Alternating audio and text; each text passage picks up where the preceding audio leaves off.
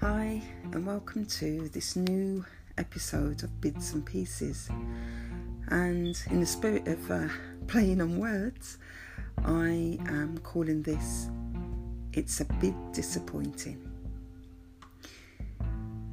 One of the one of the things that I think people can be put off by in terms of bid writing is that there are no guarantees.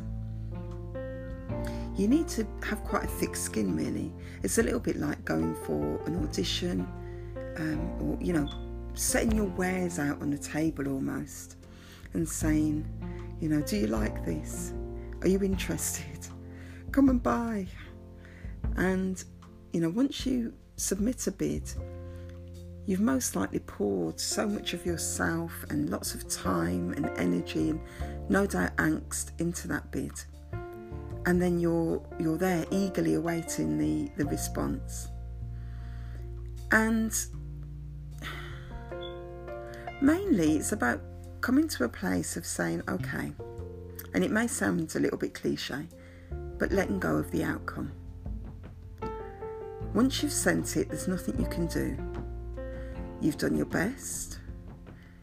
You may recognise that there were circumstances that kind of worked against you. So, in that sense, you may be thinking, well, we could have done better. And that's absolutely fine. You need to recognise when you evaluate post submission what those factors were. Were they all within your control? Were they things that, you know, just were not? Um, maybe you didn't spend enough time reading the guidelines and struggled to write to to type to what they expected. Maybe you were relying upon other people for the information and it just didn't come to you in time. So that you didn't have enough time to interpret, for instance, data that you needed because sometimes funders want specific data, they want hard data. Sometimes they might want, might want case studies, and it could be that you're relying upon other people for that information. And this isn't about passing the book or, or kind of laying blame at someone else's door. It's about taking an holistic view to this and saying, actually, these were the reasons why, and this just to say that these were the reasons why it didn't go as smoothly as I'd hoped. But these may not be um, givens that, that, that, that the bid will be unsuccessful. So just to bear that in mind, that even if you feel like that as you're pressing submit, that that, that does not mean it's a foregone conclusion that this that this bid is not going to be successful. And that leads me to another element.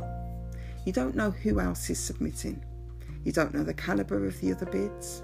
You will never know.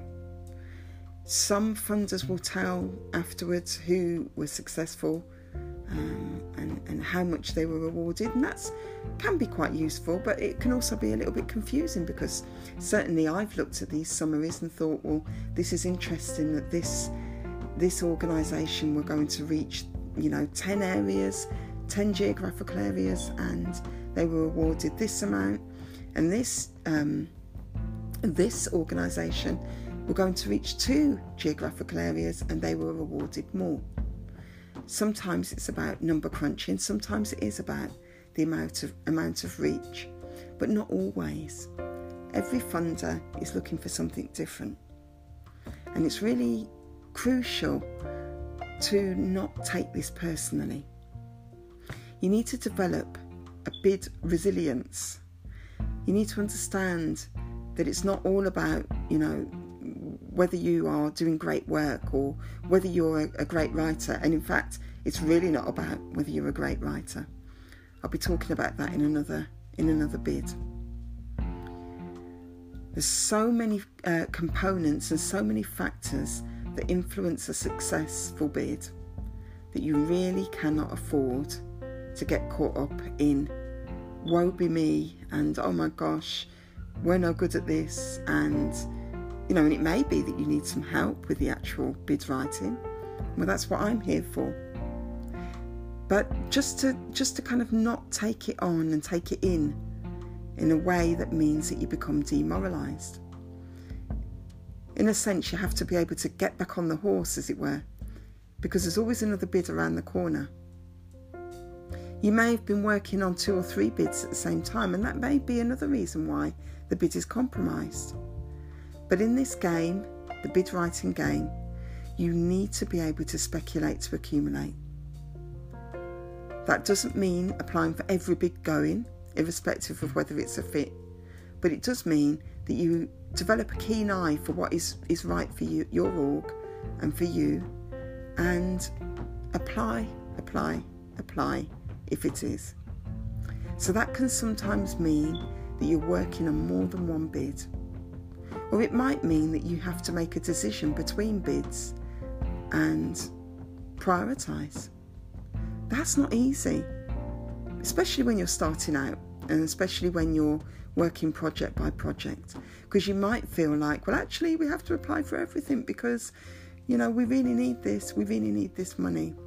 And it can be difficult to say no, just like it can be difficult to say no to, to gigs, to projects, to pieces of work, and to people. It can be difficult to say no to a bid. So you may look at a bid and think, oh, you know, but but if we do this and we do that, we could we could kind of make ourselves fit.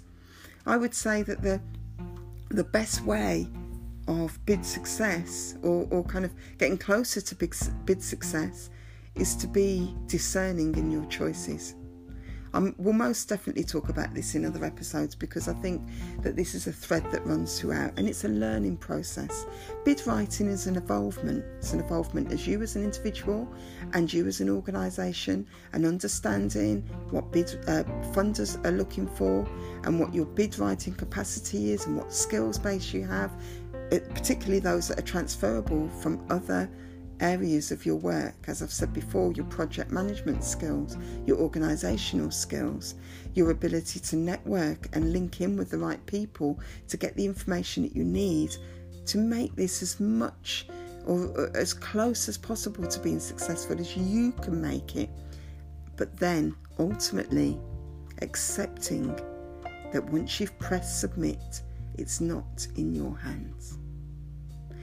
So, it can be a bit disappointing. It really, really can. And I've been there. I've I've been in situations where I've been disappointed, but I've learned not to take that um, personally. Often nowadays, when I'm disappointed, it's just because within myself I've managed to um, visualize a project. I've visualized it happening. I've visualized the beneficiaries. I've visualized this working. I've visualized the way that this will enrich and enhance the organisation. And so, when the bid's not successful, I can't help but feel like, hmm, you know, that's not going to happen now. And it's about moving forward into other bids and saying that actually, you know, we've got this information, we may need to rejig it, but we've got it now and we can reuse it again. I hope that's helpful for everyone. Take care now. And if you do need some help with your bids or just thinking about, talking about or, uh, your bids or some mentoring, please make contact with me um, and I'm happy to help. Take care.